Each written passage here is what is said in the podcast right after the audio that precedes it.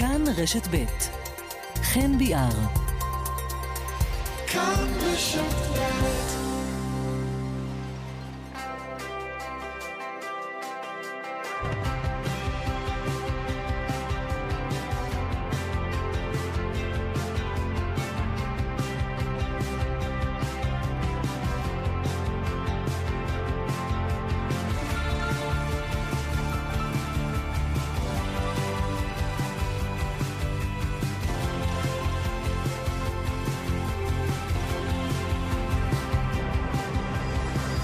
שלום רב, ערב טוב לכם 5 דקות, אחרי 9, כאן צפון, כאן ברשת ב' מהדורת מלחמה, אבל היום אנחנו מרשים לעצמנו להתפנות לרגע גם לענייני הבחירות המקומיות שבאו עלינו לטובה אתמול, ויש לא מעט הפתעות, הרבה יותר ממה שציפינו אני חושב בחלק מהרשויות המקומיות, ויש כאלה שעוד ממתינים לקולות החיילים שיגיעו הערב, ויש כאלו שילכו לסיבוב שני בעוד 10 ימים, ואנחנו נשתדל בשעה הקרובה לגעת בכמה מהמוקדים המרכזיים והמעניינים יותר שהיו אצלנו כאן באזור הצפון. יעל שקט בפיקה את המשדר הזה, אילן הולצאוזן על הביצוע הטכני.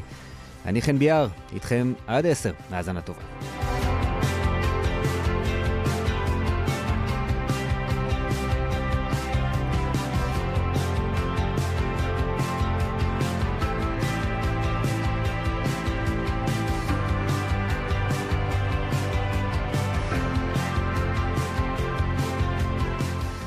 המקום הראשון שנהיה בו הוא בית שאן, שם הפתעה גדולה. ז'קי לוי, ראש העיר, 15 שנים במצטבר, וגם בקדנציה האחרונה, מפסיד לנועם ג'ומה, שם פחות מוכר בפוליטיקה המקומית, פעיל חברתי שבעצם עושה צעדיו הראשונים וכבר מצליח להיבחר לתפקיד ראש העיר, ואנחנו רוצים קצת להתבונן על הבחירות האלה בעזרתו של המועמד השלישי שהיה בבית שאן, איתן טייב, שלום, ערב טוב.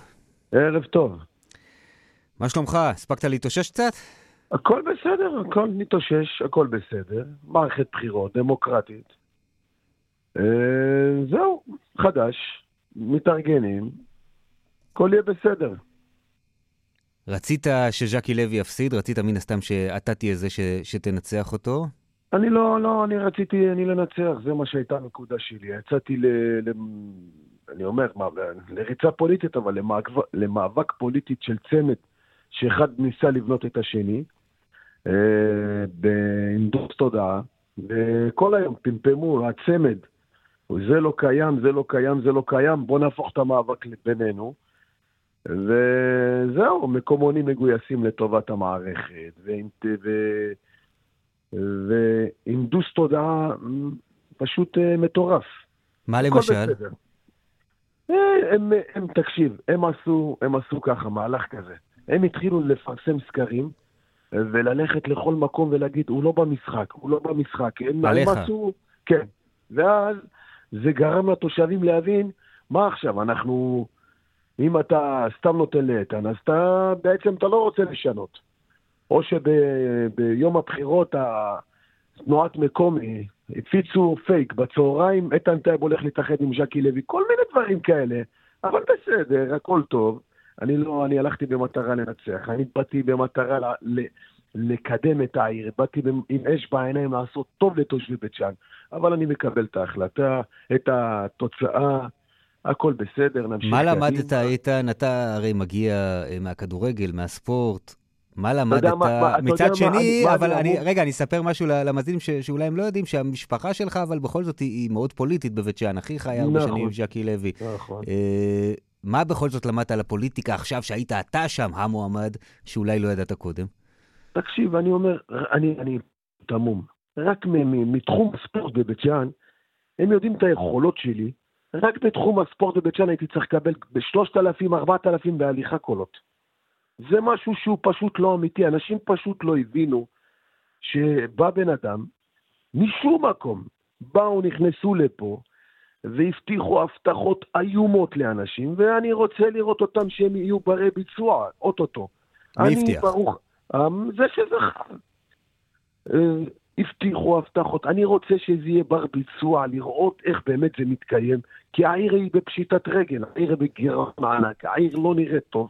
עכשיו תקשיב, אני הלכתי בדרך שלי, לא הבטחתי לאף אחד כלום, אני תקשיב, אני הייתי עושה לייבים ושידורים, וכל עם ישראל שמע אותי, ואני אמרתי להם, תקשיבו טוב טוב, אם יש אדם אחד, שיגיד שאני הבטחתי לו תפקיד, בזה הרגע אני מתפטר, אני לא מתמודד. היו גם עבירות בקמפיין? היו עבירות על החוק? תקשיב, אני לא יודע עבירות, היה כל מיני דברים, חולקו כספים ביום הבחירות לפעילים, לאנשים, היו פה מלא דברים שהם לא לעניין, אבל אני בכל זאת מכניס אותך לרזי הפוליטיקה המקומית.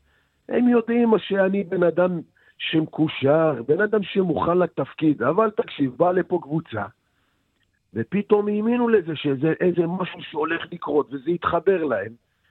זהו, העיר קיבלה החלטה, אני מקבל את ההחלטה, אבל בסדר, אני יש לי סבלנות, אני אמתין בצד, אני יודע את העבודה, סבלנות, אני לא הולך לשום מקום. תישאר? אני לא הולך לשום מקום, אני אסתכל, אני אלווה, אני אראה מה הולך, הכל בסדר. אני עוד יוכיח לכל התושבים שאני מאוד אוהב אותם. עכשיו, הופתעת מהתוצאות או שהבנת לאן זה הולך בשלב מסוים? לא, אני הופתעתי, כן. אין ספק שהייתה אכזבה גדולה. הרי בוא תקשיב, אני בקמפיין 3.5-4 שנים. בוודאי, אתה רוצה למצוא. אין תושב בעיר לא יודע מי זה, אין תושב בעיר שאני לא יודע את השם שלו. עכשיו תקשיב, שאתה מקבל תוצאה כזאת, שהיא לא מה שציפית, אז אני לא אקרא לזה בגידה. זה החלטה דמוקרטית שלהם, שהם נכון, שידרו לי שכן, כן, כן, כן, וזה קרה לא. אבל בסדר, אני סבלנו, זה צריך בפוליטיקה, אתה צריך לדעת לזהות דברים, אתה צריך את הסבלנות שלך, אני אמתין מהצד, אני אסתכל, אני אלווה, אני יודע דבר אחד. כל מה שאמרתי בקמפיין, שחברים, יש פה סוג של הפקרות, והתושבים יראו את זה, זה יהיה בקרוב. יקבלו פה תפקידים, והעיר בפשיטת רגל, ואתה לא יכול להכניס מחט לעירייה. העיר בפשיטת רגל, אם אני אומר לך... אתה מתאר את נועם ג'ומה כאדם שעשה מעשים על גבול הפליליים, לפי מה שאני שומע ממך כאן. לא, אני... תקשיב, אתה יכול להבטיח בעל פה מה שאתה רוצה, אבל תקשיב, הם בנו קבוצה של אנשים שאתה ראית את זה. כל אחד כבר מדבר. הרי בבית שאן זה עיר קטנה. לא, אבל זה לא מסתדר, אתה יודע, עם תדמיתו של האיש, שהוא דווקא לא פוליטיקאי, שהוא בא מפעילות חברתית. כל זמן שאין תלונה שהיא מוקלטת או כתובה. אני יכול להגיד לך למשל, היה איזה צמד של אנשים בא אליי, פנה אליי, אנחנו רוצים תפקידים. אמרתי להם, לא יקום ולא יהיה. אני לא רוצה להיות... עכשיו תקשיב, אתה תגיד, אתה לא פוליטיקאי, חייב להבטיח כדי לנצח. לא רוצה להיות בדרך הזאת. ואנשים ילמדו את זה על בשרם, והם ירגישו את זה אותו. לא, אני אומר הפוך, אני אומר גם לג'ומה שנבחר יש תדמית מאוד נקייה. כאדם שבא מבחוץ לפוליטיקה. אני קודם כל, אני מאחל לו בהצלחה, כנס לתפקיד, תלמד את התפקיד, תשמור, תסתכל, תתבונן, תראה מה המצב הכספי של העירייה, תבין לאן נכנסת. עכשיו, אני לא אמרתי לך עכשיו שיש פה סבלנות, הוא צריך לפנק הרבה אנשים. אוקיי. העמדת הדברים על דיוקם. עם ז'קי לוי דיברת? לא, אנחנו לא בקשר הרבה שנים. לא בקשר הרבה שנים והכל בסדר. אני יכול להגיד לך שאת האבא אני מעריץ, אוהב, זהו. אני לא בקשר איתו המון שנים, כל אחד במקום שלו, מכבד. העברתי ביקורת על העיר חד משמעית, לא ברמה אישית ולא כל מה שהיה בבית שאן. העברתי ברמה אישית ביקורת על העיר שהיא מנוהלת גרוע, ואני חושב שאת הקמפיין שעשיתי... מה לדעתך הדבר שבגללו התושבים לא בחרו בו? העיר לא נראה טוב. העיר גמורה. העיר ממש. מה זה אומר? אבל תקמת את זה. עכשיו תקשיב, זה חברים. תן דוגמה אחת, למה, לדבר אחד. העיר מבחינת תעסוקה, זה ממש... זה מתחת לאפס. נושא החינוך גרוע. ניקיון העיר ממש, זה נראה רע מאוד. העיר ממש לא נראתה טוב. ואני, דרך אגב, אני עמום מהתושבים שראו את הנחישות שלי.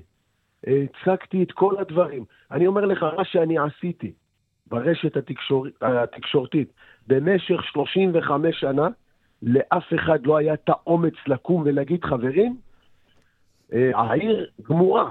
אני מציע לכם, כל תושבי ישראל, כנסו לראות בחור צעיר, נחוש, אומר דברים אמיתיים, ובכל זאת התושבים החליטו שהם הולכים עם הטרנד החדש הזה, הם לקחו, אני אומר לך, חברים, לקחו פה אימור גדול, חבורה של מעולם לא הייתה בפוליטיקה, אף אחד אין לו קשר בפוליטיקה, וזה הולך להיות קדנציה מעניינת. אתה יודע, אני כל כך נעקוב, אנחנו נעצור כאן ובהחלט נעקוב. איתן טייב, תודה רבה על השיחה הזו. שיהיה לילה טוב, תודה רבה לכם. לילה טוב, תנוח. ביי, ביי. עורכת הדין אביטל בינון, שלום. היי, ערב טוב. ערב טוב. אנחנו בחיפה עכשיו, שהולכת לסיבוב שני. כן, אתם בחיפה. כן. ואת היית ברשימתה של ראש העיר היוצאת, עינת קליש רותם. נכון. מה שלומך? אני בסדר גמור. אתה יודע, כל היום אנשים מתקשרים אליי לשאול מה שלומי בסוג של חרדה. אבל אתה יודע, מבחינתי אני מעולם לא...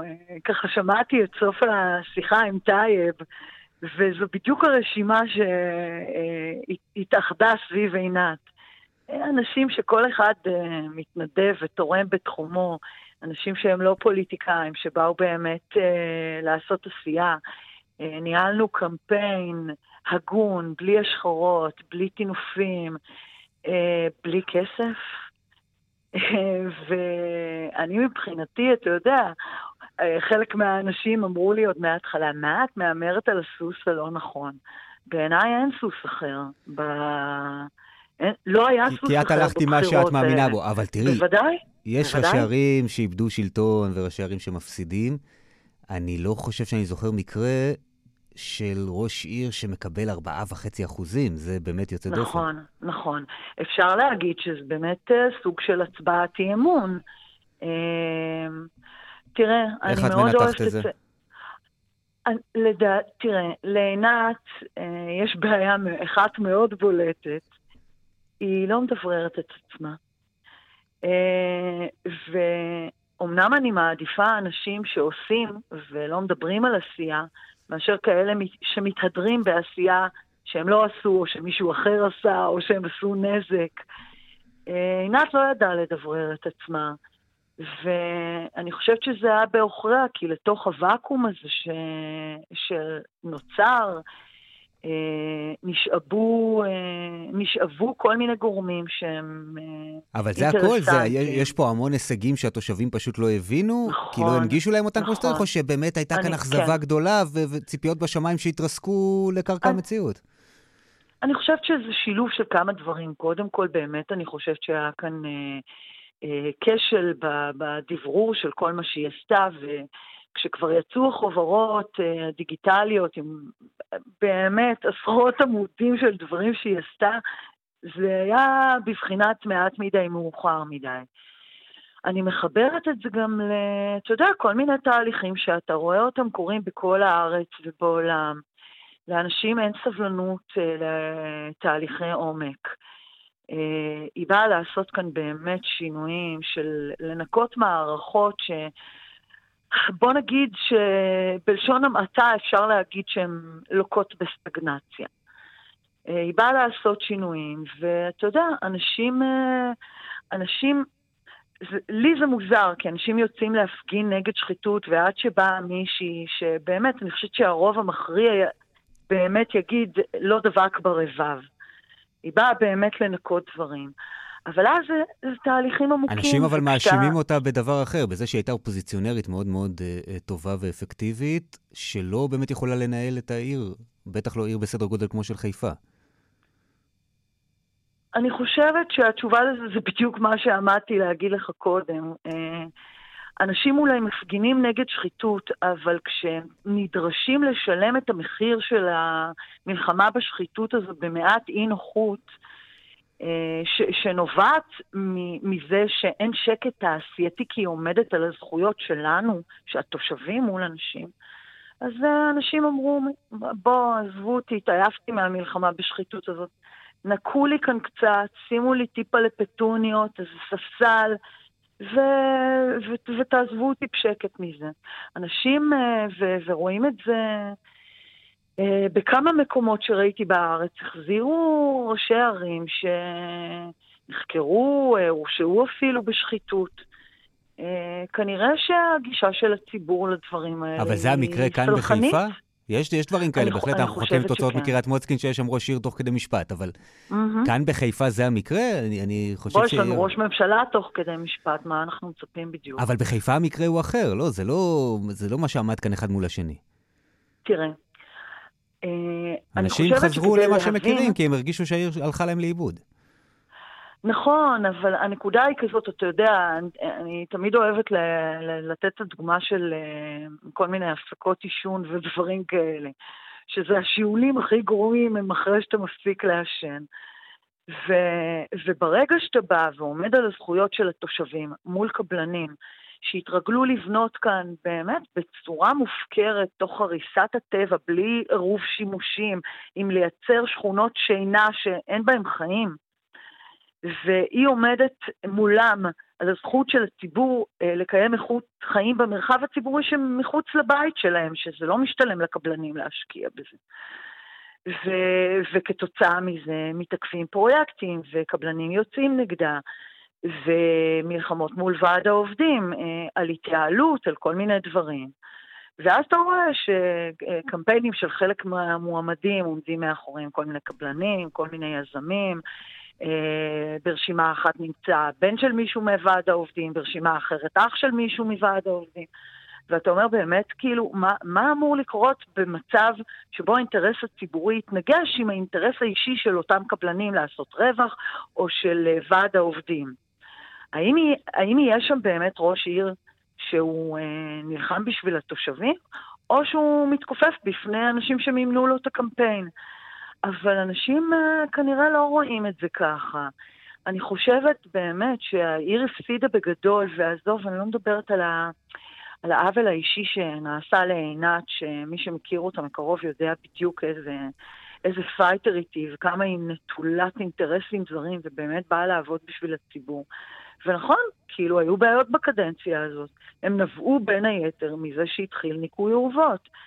וכמו שאני מתרשם, אני מתרשם שהרבה אנשים חושבים שהיא קודם כל עצרה הרבה מאוד תהליכים, שיכול להיות שחלקם היו צריכים באמת להיעצר, ולא ראינו את הבנייה מחדש. תראה. בין היתר, אגב, בגלל הרבה תככים והתקוטטויות, ואולי חוסר יכולת לעבוד עם גורמים. זה לא רק חוסר יכולת לעבוד. לא היה לה יום אחד של מנוחה, זה אני מסכים, היו מטעני צד. יום אחד, אתה יודע שבשורה יום אחד... אבל בפוליטיקה צריך לדעת להתגבר על זה. אתה צודק, אבל אני חושבת שמצד שני, הציפייה שבואי תקבלי עיר, כאילו קיבלת עונייה, ומצפים שתשיתי אותה באותה שנייה, והעונייה הזאת מלאה חורים. ומי שרוצה לעשות תהליכי עומק, ועינת היא בן אדם של תהליכי עומק, היא לא בן אדם של ריבוד כביש עם איזה שליחתה של זפת דקה לפני הבחירות. זה לא הטיפוס. נכון, אבל לא יכול להיות שהיא לא מסתדרת, את יודעת, גם עם עובדי העירייה, וגם עם חברי הקואליציה שלה, וגם עם משרדי הממשלה. אני לא חושבת שזה נכון. אני חושבת שזה נכון לצייר את זה, למי שצייר את זה בצורה כזו. אבל תראה, אם משרדי ממשלה, יש להם איזו תוכנית מסוימת לגבי האזור הזה, והיא לא מסכימה לתוכנית הזאת, כמו כל הסיפור של הכוונה להגדיל כאן את נמל הדלקים בצורה משמעותית והכל, כשמראש הם דוחים תאריך ההקמה של נמל הדלקים ל-2024. טוב, זה כן, זה נושא שהוא שווה שיחה לכשעצמו, אנחנו עושים אותה גם מדי פעם, לא ניכנס פה לפרטים כמובן. אבל אני אומרת, אז בעיניי, אם המשמעות היא לעמוד על הזכות שלנו לנשום כאן אוויר נקי, העיר הכי יפה בארץ, שמשום שבגלל הדבר הזה מתויגת כעיר סרטן, כעיר שנולדים בה ילדים עם היקף ראש חריג, במקום שאנחנו נהיה מתויגים כעיר של טבע, של ים, של הנוף הכי יפה בארץ, אז כן, אני מעדיפה שהיא לא תסתדר עם משרדי ממשלה, אני מעדיפה שהיא תלחם על הזכויות שלנו ולא תתקפל. טוב, לסיום אי אפשר... ודבר שני, היא הוציאה יפה מאוד תקציבים ממשרדי ממשלה לפרויקטים שהיא האמינה בהם, ושהודמו כאן. אני חושבת שהעיר הזאת הפסידה, ואתה יודע, חשבתי היום בבוקר, אמרתי, אני מאמינה שמתישהו יבינו מה הפסידו כאן, אבל... אני לא באמת מאמינה בזה. אני חושבת שאנשים הם נורא שטחיים. אתה יודע, ישבתי אתמול כמשקיפה באחת הקלפיות. וואו, זה פשוט מדהים. גם המעט שהגיעו להצביע, אחוזי הצבעה נמוכים. נכון. כאלה שעומדים ומסתכלים על הפתקים בקלפי, כאילו פעם ראשונה הם רואים את השמות האלה. אבל אני יוצא אותך עם זה רגע, כי אני רוצה שנספיק, בכל זאת חייבים משהו על חזירי הבר, נכון? ברור, איך אפשר בלי החזירים, כן. בדיוק, ואת גם היית מבין אלו שיעצו לה בעניין הזה. זה הרגע שבו בעצם היא הפסידה את הקהל בחיפה? זה הנושא שעליו...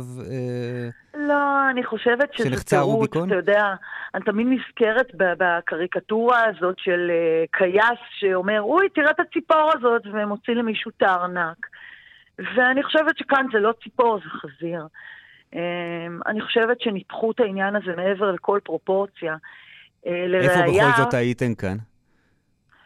אם תהייתן. אני חושבת שזה טיפה מורכב הסיפור הזה. תראה, אני מההתחלה של התוכנית הזו, שבי דה ווי אתה אומר, קיבלה ייעוץ ממך, אבל בוא, מי שבנה את התוכנית הזאת, בסופו של דבר היא עברה תחת הביקורת של הרגולטור, שזה רשות הטבע והגנים, שעבד בשיתוף פעולה מלא עם עיריית חיפה. בסוף היה שיתוף פעולה, עד השיתוף פעולה היו הרבה מריבות. השיתוף פעולה, נכון, והמריבות היו בדיוק כדי לעמוד על הזכויות שלנו, התושבים וכל הדברים במשא ומתן מול רט"ג.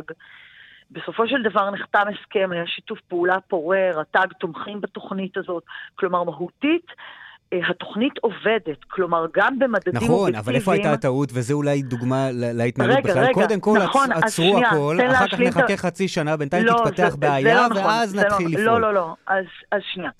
שני דברים. אני חשבתי שאתה הולך לכיוון מסוים בתשובה שלך, אבל הלכת לכיוון שאני לא מסכימה איתו. Okay. בקטע של העצירה הייתה מוצדקת מאוד, בוצעו כאן עבירות פליליות לאורך שנים. אני אומרת עבירות פליליות, אתה יודע משהו, בוא נלך לפי הגרסה המקלה של מבקר העירייה, שכתב שהכל לא בוצע כאן כדין, לא היו היתרי נכון. משטרה. אישורים היו בקריצה, במקרה הטוב, מסכים. אבל בינתיים בזמן לא ש...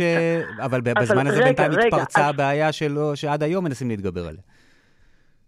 זה לא מדויק גם כן, משום ש...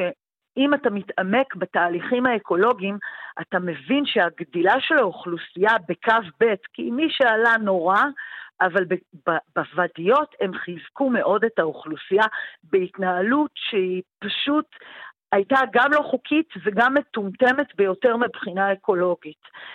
ואתה יודע, אם אנחנו אנשים שמאמינים במדע, אנחנו צריכים להקשיב לאקולוגים, ולא להתנהל לפי חששות או דברים שהם פשוט לא הגיוניים.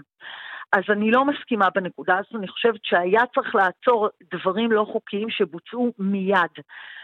ההתחלה של השימוש באמצעים החליפיים, כל אמצעי המניעה, הוא היה מספיק מהר כשמדובר בלהזיז מערכת כמו עירייה. אני חושבת שהליקוי היה במקום אחר, משום שמההתחלה כשבנינו את התוכנית הזאת, אני ודוקטור וייס, הווטרינר הרשותי, זכרו לברכה, ומאזי מהדוברות, ומאזי מגנאז'י מהדוברות וההסברה של רשות הטבע והגנים, היה מאוד חשוב השיתוף של הציבור בפרויקט הזה. והענף הזה של קידום ההסברה, הוא נזנח במשך תקופה מסוימת, וכאשר הגיעו כבר עם בקשת תקציבים למועצה, כדי לעשות הסברה, אז במהלך של דווקא שאין בו שום היגיון אחר חוץ משיקולים פוליטיים, המועצה הצביעה נגד תקציב להסברה. מיינד יו שחלק גדול מאותם אלה הצביעו נגד ההסברה, כוללים את ההסברה הזאת בתוך המצע שלהם. מה שמוכיח שההתנגדות הייתה מטעמים פוליטיים ונגד הציבור ונגד התוכנית, בכוונה להכשיל ותו לא. אין מאחורי ההתנהלות הזאת שום כוונה טהורה. יש לך העדפה בין יהב לציוני? אני מתאפקת לא לצטט איזה ביטוי ביידיש שסבתא שלי הייתה אומרת, אבל היידיש אנחנו אוהבים. סבתא שלי הייתה אומרת, דזל בדרק מתננדר הדקורציה. ומבחינתי זה באמת... הבנתי את ההתחלה. אז אני אומרת, מבחינתי זה אותו דבר בשינוי אדרת, ואני אפילו לא חושבת שאני אתרח לצאת מהבית. האג'נדה של שניהם בנושאים שקרובים לליבי היא מזעזעת באותה מידה, ולגבי שאר האג'נדות שלהם, זאת אומרת, אין לי העדפה מי ירוויח מהניצחון הזה, אני לא מעדיפה את היזמים של יהב על היזמים של עציוני או להפך, אז אני פשוט, כל האינטרסים הזרים האלה, מה אני הולכת לבחור הרע במיעוטו, מבחינתי זה אותו דבר, אני... הראש לי כבר מזמן ביום שאחרי, ואם המדיניות כאן תשונה, אני חושבת שאנחנו, והנה לך סקופ קטן, נביא את העניין הזה לעיון של בית המשפט, ושבית משפט יחליט אם עדיף להסתמך על המדע או על פופוליזם בשקל של אנשים שמעודדים הפחדה ודמוניזציה. איזה נקודה תגיע לבית משפט? הנקודה של הדילול. של הדילול, אוקיי, הבנתי. כלומר, מכורח מה פעלו לפני... לא, פשוט ברגע שתהיה כאן החלטה על שינוי מדיניות, זאת אומרת, ברגע שתהיה החלטה חדשה. אנחנו נפעל משפטית נגד ההחלטה הזאת, ואולי הגיע הזמן שבית משפט ידון בזה, ובאותה הזדמנות גם ידון רוחבית בכל הסיפור הזה, שממשיכים בכל הארץ להרוג חיות בר, לקרוא לזה במילה מכובסת דילול, כשגם רשות הטבע והגנים יודעת שזה משיג את התוצאה ההפוכה. אז אולי הגיע הזמן באמת שהסוגיה הזאת תגיע לפתחו של בית משפט, שתהיה כאן איזושהי החלטה רוחבית, ושניתן לאנשים שהם רציונליים להחליט בסוגיה הזאת. מעניין, בהחלט מעניין. עורכת הדין אביטל בינון. נכון, זה הולך להיות מעניין. מרשימתה של ראש העיר היוצאת עינת קליש רותם. אני מעריך מאוד שעלית לשידור, גם ביום הזה שהוא בוודאי... לא פשוט לסיעתכם. אני חייבת להגיד לך משהו. אני מבחינתי עשיתי את הדבר שהיה נכון בעיניי לעשות.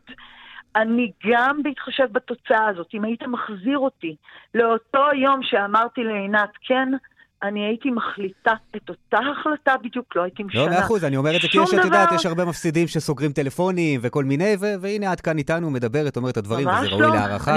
אני יכולה להגיד לך גם מעבר לזה. אחת ההחלטות שלי להצטרף לעינת, זה אחרי שראיתי מה אותם אנשים, היחידים שהתרשמתי מהם כאנשים שבעלי חיים מעניינים אותם, שזה היה אילה לאופר מהירוקים וניר שובר, והאנשים האלה הלכו והצטרפו לאנשים שהאג'נדה שלהם מנוגדת לאג'נדה שלי.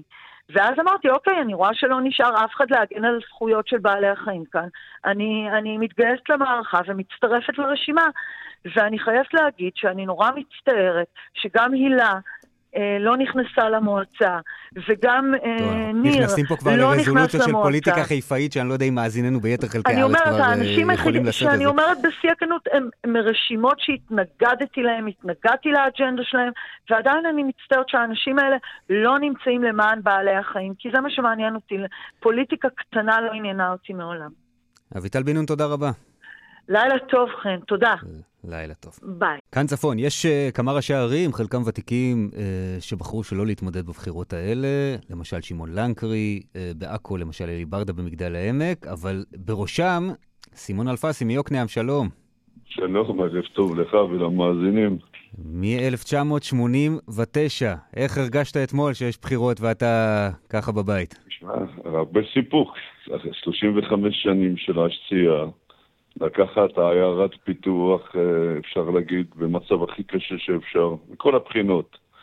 גם מערכת חינוך, גם תעסוקה, גם איכות חיים, ולהביא אותה לאיפה שהיא היום, המון המון המון סיפוק. נבחר גם מי שרצית בסך הכל, נכון? רומן פרס, ראש העיר, שהיה סגנך הרבה שנים. התחלתי בגיל 43.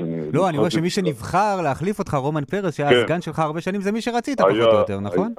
היה סגן שלי קרוב ל-15 שנה, וחבר מועצת העיר 25 שנים, כן. הוא גם, אני קלטתי אותו כחומרים בעלייה הראשונה, ואני מאוד שמח שהוא צמח והצליח, והיום הוא נבחר לראשות העיר. תן עצה בעבורו ובעבור ראשי הערים החדשים שנבחרו, ויש לנו כמה כאלה באזור. העצה היא, א', לרוץ למרחקים ארוכים. קודם כל, לא להגיע לתפקיד הזה עם חזון. עם חזון, עם חלומות, לא להתבייש, ולראות מה ניתן ואיך אפשר כל עיר ובתחום שלה, ואיך ניתן כן לקדם, כדי לקדם את העיר בכל הנושאים, לא רק בנושא אחד. ההצעה שלי היא כפי שאני עשיתי אז, שהמצב היה כמעט מכל בחינה, זה לקחת שלושה דברים, כמו שאז אמרתי, מערכת חינוך טובה, תעסוקה אחרת, תעסוקה לא יותר מפעלים שחורים, עם כל הכבוד בעיירות פיתוח, איכות חיים, באמת, ושמעתי מקודם את הרעיון, איכות חיים, לשמור גם מצד אחד, גם לשמור על הירוק, אבל מצד שני גם לבנות, גם לזוגות צעירים וגם למשפרי דיור וככה. אתה יודע מה, זאת נקודה רגע שאני רוצה להתעכב איתך עליה, כי אני חושב שזאת אולי הסוגיה הכי בוערת שאתה משאיר למי שיחליף אותך בתפקיד, והיו הרבה מאוד מחלוקות, לפעמים אפילו סוערות בינך לבין השכן שלך במועצה האזורית מגידו. אתה פרשת, הוא הפסיד, עכשיו יש שני ראשי רשויות חדשים, והסוגיה היא איפה בונים ביוקנעם, ואיפה משאירים שטחים ירוקים באחד האזורים של רמות מנשה שהוא מעייפים בארץ. לאן, מה צריך להיות הכיוון כאן? איפה האיזון? אנחנו זכינו, יוקנעם זכתה, וגם המושבים והקיבוצים זכו, שיש מסביבנו 170 אלף דונם שטחים ירוקים. זכינו. אני חושב שזכינו גם שהאזור שלנו הוא ביוספרי, הוא קר גם על ידי יונסקו והכל. אבל צריך גם לבנות, צריך גם לשמור עליה, צריך גם לתת אפשרות לילדים שלנו ולנכדים שלנו שישארו בערים שלהם או ביישובים שלהם. אז אני חושב, אני מאוד שמח שאושרה תוכנית מתאר של מגידו, ושם ראית הכפלת אוכלוסייה בכל המושבים והקיבוצים, וזה חשוב. ואני חושב יוקנעם, כפי שהיום, שאנחנו היום מתכננים אותה בשני נושאים. א', אני משאיר למי שבא אחריי תוכנית מאושרת, תאושר, תופקד עוד חצי שנה בוותמ"ל של התחדשות עירונית. ודבר נוסף, אחרי, כמו שאמרת, אחרי המאבקים, אני לא יודע על מה המאבקים היו כדי... טוב, היו, אין מה לעשות. היו, אבל בסופו של דבר, הצלחתי לקבל את מה שדרשתי מההתחלה, מבלי לפגוע, לא בעמק השלום ולא בשום מקום. היום אנחנו עובדים על תכנון של שכונה בין אליקים למבוא כרמל של קרוב 2,800 יחידות דיור, גם היא היום נמצאת בוותמ"ל לאישור.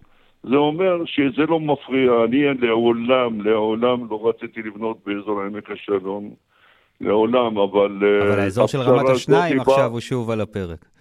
רמת השניים, זה בקו הכחול שסוכם עליו ב-2008, זה אולי הדבר שאני... זה רכבת שכבר יצאה מהתחנה. כן, בדיוק. גם מי שמנסה עכשיו ירוקים להיאבק עליה. אכן, אני ב-2008, ב-2000 נלחמתי לקבל איזה שטח של 8,000 דונם. בסוף התפשרתי על 900 דונם, 950 דונם. וזה היה מקובל על כולם, על הירוקים, על הצהובים, על הגנת הסביבה. זה הקו הזה סוכם עליו, והתוכנית עברה פה אחד, אתה יכול לבדוק. אז אי אפשר היום לבוא אחרי, עם כל הכבוד, אחרי 15 שנה, מ-2008 עד 2000, זה ולבוא ולהגיד היום, אנחנו בונים על ירוק. אין שום ירוק שם. אין. נכון שבחורף אנחנו מאוד שמחים. הלוואי והיה חורף כל השנה, אז הכל היה נראה ירוק. נכון שזה השטח... זה אפשר להגיד לצערנו על רוב האזורים במדינת ישראל, שבחורף הם ירוקים ובקיץ קצת מצהיבים. מירוק לצהבהב, מצהבהב לחום, מה לעשות? נכון, אנחנו תכננו שכונה, ואני מקווה, השכונה הזאת, זה לא העירייה מובילה אותה, מי שמוביל אותה זה משרד השיכון ומנהל מקרקעי ישראל, היה צריך להיות 3,000, 4,000, הורדנו אותם אוקיי, נניח לזה, עוד התווכחו על זה במהלך הקדנציה, אני מניח. מה אתה הולך לעשות עכשיו? תראה, אני חושב אחרי, אני חושב שאני רוצה להעתיק את המודל של יוקנעם ליישובים אחרים, לערים אחרות. אם אני יכול, כל אחד יכול. ואם יוקנעם הגיע מהעיירת... חשבתי שתגיד לי פנסיה, ילדים, נכדים, טיולים. נכון. והעיירת זה, אז אני אלך, יכול להיות שאני אלך אולי לסייע למי שרוצה, אולי לעזור דבר אחד, דבר שני. אני כן מקים איזו עמותה, כי אני הגעתי למצב שיש ילדים מצטיינים ממשפחות מוחלשות, ואם אנחנו נעזור להם, יכולים להיות ב-8200, יכולים להיות בטכניון. אני רוצה לתפוס, ויש הרבה אנשים טובים במדינה, ולעזור להם, זה הכל בהתנדבות. ולהשאיר קצת זמן סוף סוף לילדים ולנכדים. עכשיו נרגענו. סימון אלפסי, ראש עיריית יוקנעם היוצא, אחרי 35 שנים. תודה רבה. תודה רבה וערב טוב לכולם. ערב מצוין. עוד הפסקה קצרה ואתם שוב איתנו. ועכשיו הפרלמנט הצפוני של כאן רשת ב'.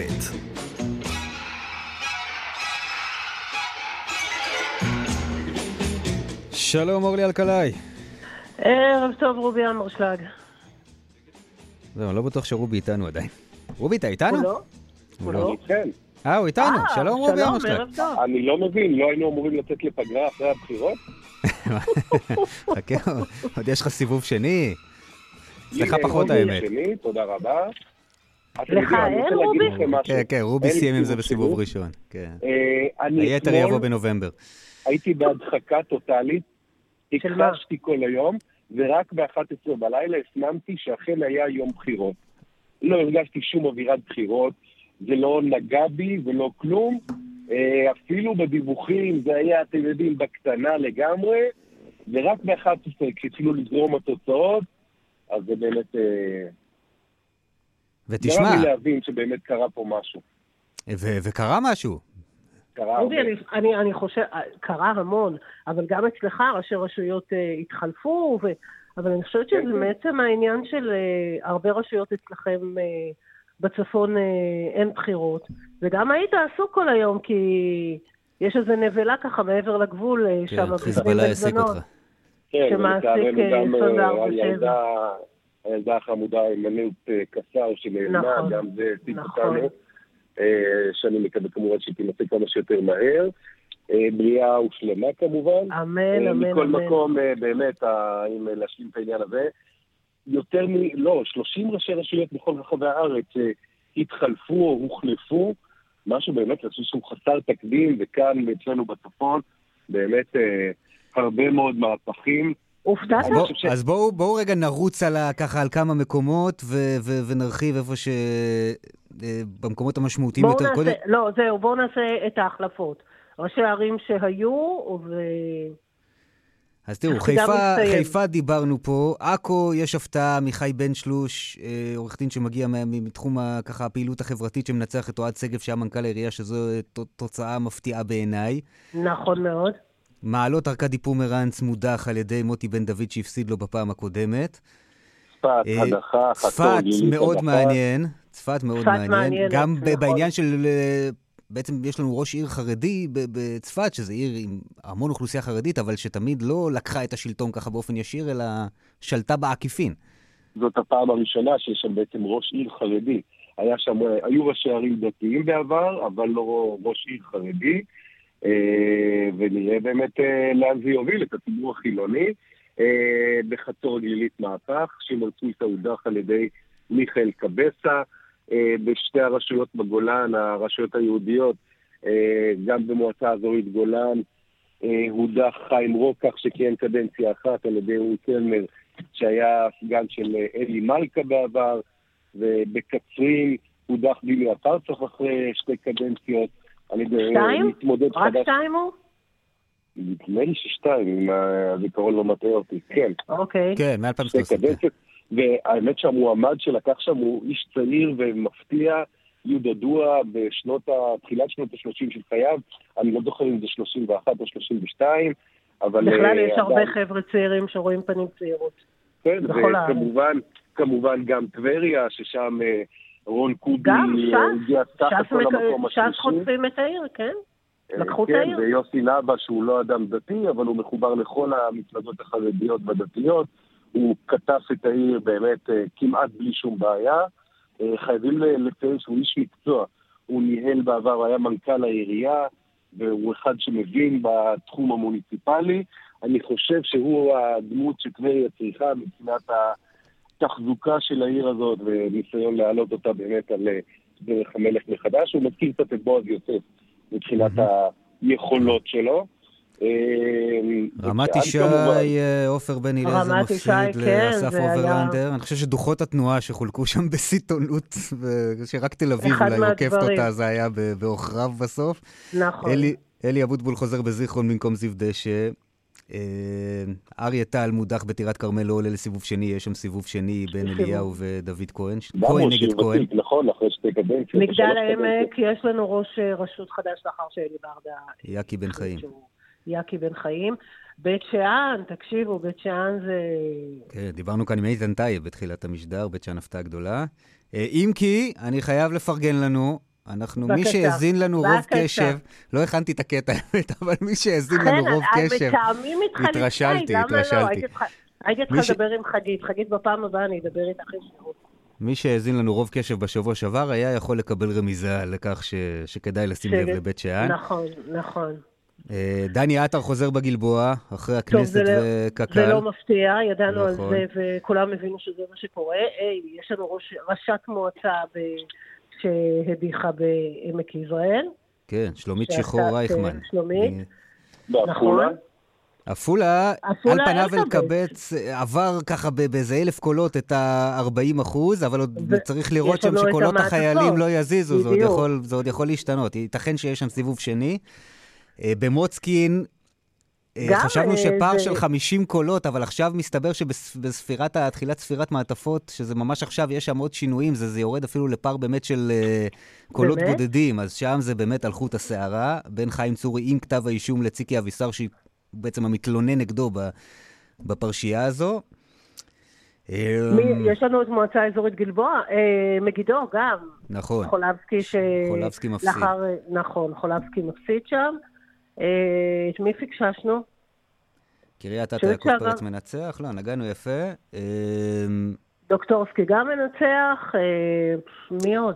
יש כמה רשויות ערביות מעניינות. ובמטולה, שהבחירות בניצחו, ומראש היה מועמד יחיד, אתמול הגיע צוות של משרד הפנים, ביחד עם השרה יפעת שאשא ביטון, תחת הבטחה כבדה, והם נתנו כתב מינוי לראש המועצה דוד אזולאי לעוד 5 שנים בתפקיד, זה שהם עלו למטולה, אם מגיע להם שפו, כן. כן, זה לא קורה הרבה.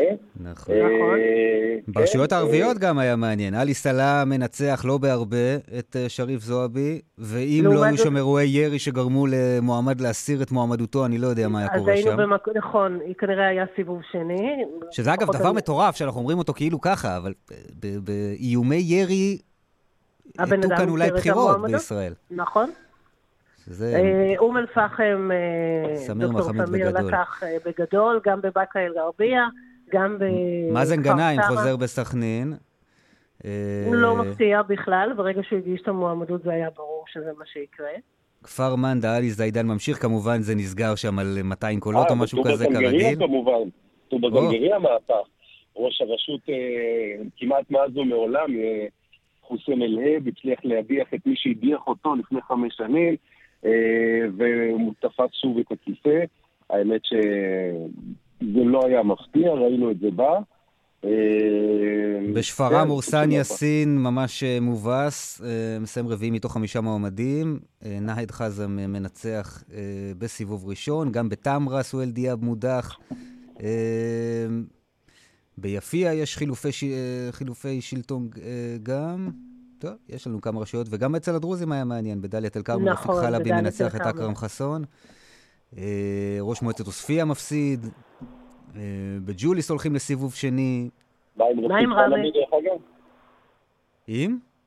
רפיק חלבי? רפיק ניצח את אקרם חסון, חבר הכנסת לשעבר. שאלתי מה עם רמי, מה עם הכפר רמי, מה קורה שם? מועמד אחד נאשם ב... כן. לא להאמין, פשוט לא להאמין. אף אחד לא הלך להתמודד מולו, למרות שהוא עם כתב אישום, למרות שהוא... לא, זה תקשיב. מי יעיל. נאשם, נגיד למי שלא מבין מה אנחנו מדברים, ממשפחת אבו לטיף כמובן, נאשם בעבירות שהן לא עבירות שחיתות, זאת אומרת, בדרך כלל ראשי ערים, ראשי רשויות, אם הם מגיעים לפלילים, זה עניינים בתחום תואר המידות, פה זה סרט אחר לגמרי. רגע, ושלא יובן שהם לא יבינו אותנו לא נכון, אין לנו שום דבר אישי נגדכם, משפחת אבו לטיף, זה לא ש... בואו, כאילו, זה המשטרה, זה לא אנחנו. אני בסך הכל רציתי לחזור הביתה בשביל. נשמח שאתה מעמיד דברים על דיוקה. אוי, נפלא. לא, תקשיבו, אבל באמת יש שינויים, ואם אנחנו מסתכלים קצת דרומה מאיתנו, יש שינויים, ויש ראשי רשויות שמכהנים שממשיכים, אבל אין ספק... יש יחסית הרבה חילופים. חילופים. חילופים, נשים, שאני ממש הייתי רוצה לראות הרבה יותר, אבל אין ספק שרואים גם נשים שיש כאלה שממשיכות לקדנציות שניות, ויש כאלה שמצטרפות אל חברותיהן. אבל תשמעו, היום הזה היה בעיקר, אם אתם שואלים אותי, כמה אחוז הצבעה היה בסוף? 48? 49? כמה? נמוך בכמה אחוזים טובים מהבחירות הקודמות. אני יכולה להגיד לכם שלפי מרכזי הקניות, שם אחוז ההצבעה היה 100%. טוב. בכלל, אני חייב להגיד, אני לא יודע, כל היום שבתון הזה בבחירות לרשויות המקומיות, לא יודעת כמה זה מוכיח את עצמו, אבל בטח ייתנו לזה עוד צ'אנס בבחירות שלא מתקיימות תוך כדי מלחמה. גם מבחינת סף האלימות, ספו יצאנו מזה בשלום. נכון, נכון, נכון. הייתה אחת עם בחירות בטובה זנגריה, ואז... והיה גם כמה חילופי ירי. היו גם כמה חילופי ירי במגזר הערבי. התקוטט עם שוטרים ונעצר בו במקום. לא לכך חברנו את זה יחסית בשלום, באמת כבר ראינו מערכות בחירות צוערות יותר. לא, אני חייבת לומר לכם, צריך לתת חטא פה למשטרה, באמת הם היו עם אלפי שוטרים גם בקלפיות בכל מקום, איפה שרק התפתח משהו ולו הכי קטן מיד הסתיים, איפה שהיה איזשהו ירי, אתם יודעים בוואדי ערה, היו כמה מקומות שהיו בהם יריות, גם שם הכוחות שהיו שם מיד סגרו את האירוע עוד בטרם מישהו החליט לנסות לחכות את השני. אז נכון, עברנו את זה בשלום. עברנו את זה בסך הכל בשלום. עכשיו בואו נחכה לסיבוב השני. שזה עוד 10 ימים. לא עוד שבועיים, אגב, שימו לב. זה בזכות הרמדאן קיצרו לנו את ההמתנה ביומיים. זה ב10 במרץ, לא? כן, יום ראשון, לא יום שלישי. פעם ראשונה נדמה לי שבחירות הם לא ביום שלישי. ואין יום שבתון. ואין יום שבתון, זהו, חבר'ה. קניות שעשיתם אתמול, עשיתם אתמול, מה שלא עשיתם, תמצאו כבר הזדמנות אחרת. טוב, תכף נעשה עדכוני מלחמה, אבל נשאר רגע באווירה עיתולית יותר, גם בספורט אין לנו מה למכור, כי אום אל-פחם מפסידה למכבי חיפה ערב בגביע, וטבריה לבאר שבע, אז אנחנו סיימנו את דרכנו פה מהבחינה הזאת. לגבי המפתיעות, מכבי חיפה זה מכבי חיפה, אבל... רובי, מה בגבול הצפון? מה קורה אצלך, רובי? אחרי ימים ארוכים שחיזבאללה העלה כאן את הרף, הפלת כתבם, שיגורים מסיביים גם להר מירון, גם לגליל המערבי, אז היום חיזבאללה קצת מנמיך את הלהבות, מי שנותן את הטון זה ארגון חמאס שירה מטח כבד וחריג יחסית בשעות הבוקר המוקדמות לקריית שמונה והאזור, רקטה אחת פגעה בבניין מגורים בקריית שמונה, נגרם נזק כבד, לא היו נפגעים בגוף, צה"ל תקף בכמה וכמה אזורים בלבנון, באופן כללי, יום צפו יחסית שקט, היום עוד לא נגמר, אז לא רוצה לסכם, אבל זה היה יום שקט יותר מהימים שראינו בשבוע, שבועיים האחרונים, וכמובן לא מעיד שום דבר על ההמשך, וצריך לזכור שצה"ל חיסל לא מעט בכירים בחיזבאללה בשבועות האחרונים, רק בשבוע האחרון חוסלו 10 מחבלי חיזבאללה, 2 מהם בדרגת מח"טים, וכן, צה"ל נוכל לא מעט הצלחות בתחום הזה, ונקווה שנוכל להתחיל לסכם את המלחמה מתי, שכמה שיותר בכבוד. הלוואי, אמן, אמן, אנחנו כולנו מקווים. אנחנו רק רואים שאנשים יותר ויותר מעריכים את הסחירויות שלהם, לא מי שמבקש מהם 50,000 שקל, אלא אנשים שלא בגרידיות שלהם מבקשים מהם את הסכומים האלה, אבל אנחנו רואים שאנשים מעריכים עד לאוגוסט. כן, טוב, אנחנו מכוונים לשנת הלימודים הבאה, זה יהיה המבחן, נדמה לי. הנקודה הבאה שאפשר להסתכל עליה בתקווה. רובי אמרשלג, אורלי אלכולאי, לילה שקט. תודה רבה, לילה טוב. לילה טוב, חברים. תודה רבה. ותודה רבה גם ליעל שקט שהפיקה את המשדר הזה, לרמי פלקס על הביצוע הטכני בירושלים, לאילן הולצאוזן שהיה כאן איתי באולפן בחיפה. תודה לכם שהזנתם. תרבותניקים עם עומר בן רובי. מיד אחרינו, אני חן ביאר נפרד מכם ומאחל לכם ערב טוב והמשך האזנה טובה. שלום שלום.